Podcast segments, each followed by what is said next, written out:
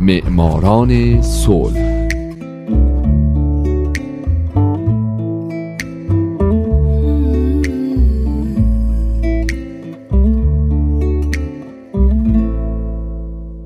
امروز یک شنبه است. اینجا رادیو پیام دوسته و حالا نوبت می‌رسه به معماران صلح.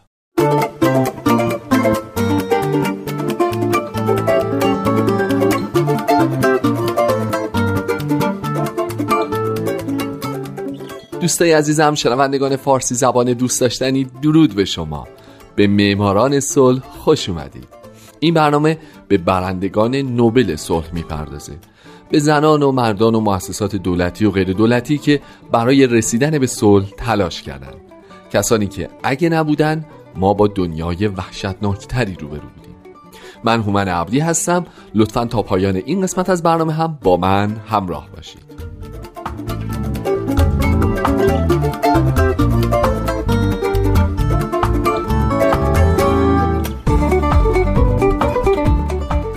این هفته سال 2015 هیئت چهار جانبه گفتگوی ملی تونس.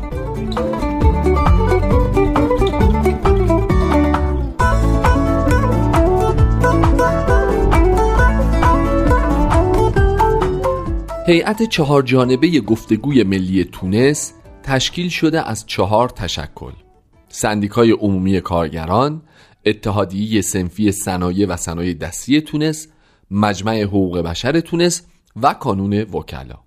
این اطلاف در سال 2013 شکل گرفت و با گفتگوهاش با طرفین درگیر در تونس باعث حل بحران سیاسی و شروع انتقال مسالمت آمیز قدرت در تونس شد. پس دریافت جایزه نوبل صلح سال 2015 نوش جونش.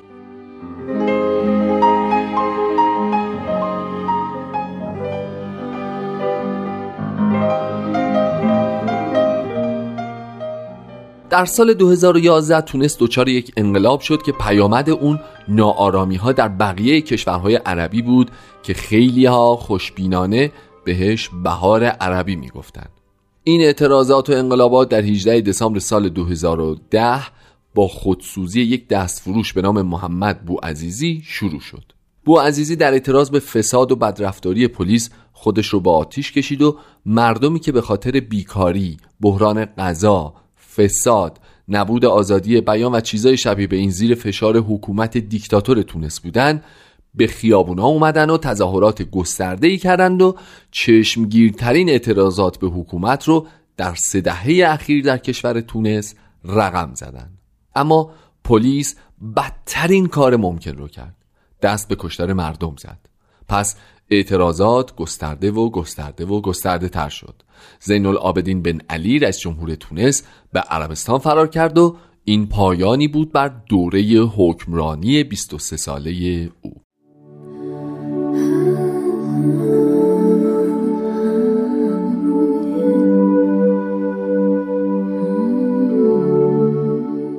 بعد از رفتن بن علی وضعیت فوقالعاده اعلام شد و یک دولت ائتلافی با رفتن اون تشکیل شد. اما مردم که همچنان معترض بودند باعث تغییرات زیادی شدند و بالاخره محمد باجی قائد نخست وزیر شد.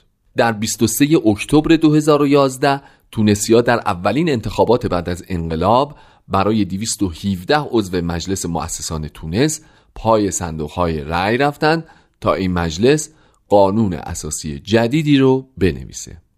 بعد در مجلس مؤسسان دکتر منصف مرزوقی به عنوان اولین رئیس جمهوری آزاد تونس انتخاب شد. اما مشکلات باز تمومی نداشت. مجلس مؤسسان یک سال فرصت داشت که قانون اساسی رو بنویسه. بعد از یک سال هیچ پیشرفتی تو نگارش این قانون به وجود نیامد. در طول این مدت به خاطر سهلنگاری دولت در مواجهه با اسلامگرایان افراطی دولت با انتقادهای زیادی مواجه شد به خصوص بعد از جنجال برانگیزترین اقدام اسلامگرایان یعنی ترور شکری بل در فوریه سال 2013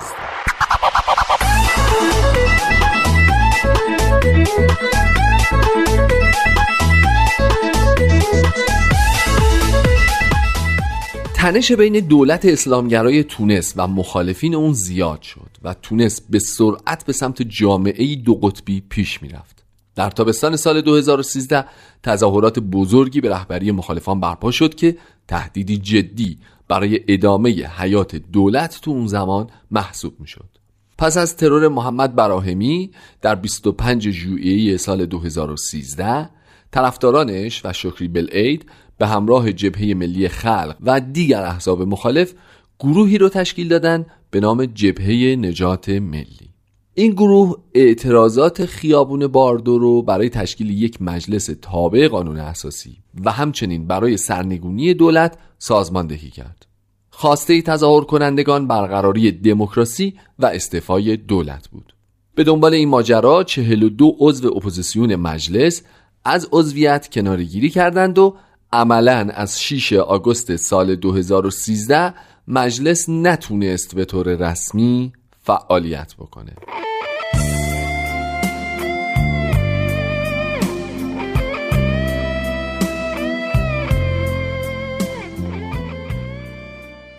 تونس عملا بعد از این اتفاقات در یک بنبست سیاسی قرار گرفت و هر لحظه می‌رفت که آتش جنگ شعله ور بشه. اما درست در آخرین روزها و زمانی که عوامل غیر سیاسی لازم بود تا راه حلی پیدا بشه جامعه مدنی قدم پیش گذاشت و ابتکار عمل را از طریق گفتگوی ملی برای جلوگیری از شکست دولت ائتلافی در دستیابی به دموکراسی به دست گرفت.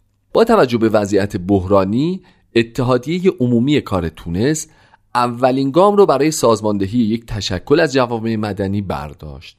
این اتحادیه با سازمان صنایع و صنایع دستی تونس که از لحاظ تاریخی باهاشون نقاط مشترکی داشت مرتبط شد. بعد از مدتی مجمع حقوق بشر تونس و کانون وکلا هم به این دو پیوستن و به این ترتیب هیئت چهار جانبه گفتگوی ملی تونس شکل گرفت.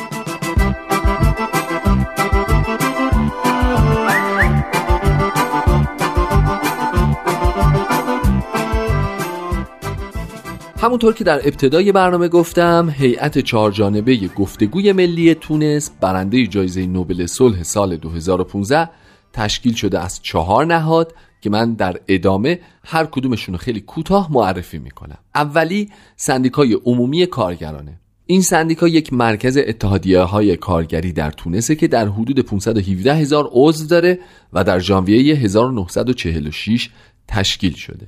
سندیکای عمومی کارگران به کنفدراسیون بین المللی اتحادیه های کارگری و کنفدراسیون بین المللی اتحادیه کارگران عرب وابسته است.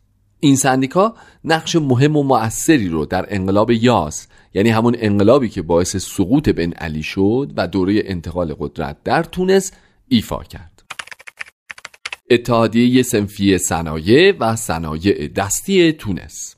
این اتحادیه نوعی سازمان کارفرما در تونسه که نماینده بخش های صنعتی، تجارت و هنرهای دستی در این کشور. اتحادیه در سال 1947 تأسیس شده و نمایندگی حدود 150 هزار شرکت خصوصی از تمامی بخش ها به جز توریسم، بانکداری و اقتصادی رو در تونس به عهده داره. اتحادیه سنفی صنایع و صنایع دستی تونس اعضاشو در ساختارهای منطقه‌ای حمایت می‌کنه و اقداماتشون رو هماهنگ و اونها رو تجهیز می‌کنه. مجمع حقوق بشر تونس. این مجمع نهادیه برای نظارت و دفاع از حقوق بشر در تونس که در سال 1976 تأسیس شده. مؤسس این مجمع حسیب بن امار بوده که جایزه سازمان ملل رو در زمینه حقوق بشر دریافت کرده.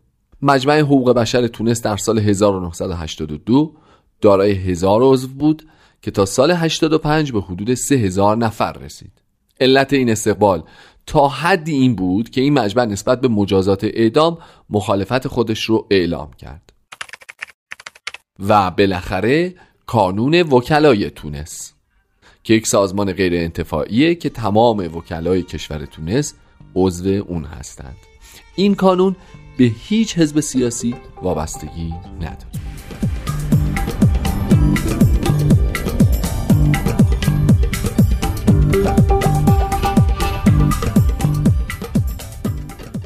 خب اگه اجازه بدین باقی ماجراهای تونس و اقدامات هیئت چهار جانبه گفتگوی ملی تونس رو بذارم برای هفته بعد.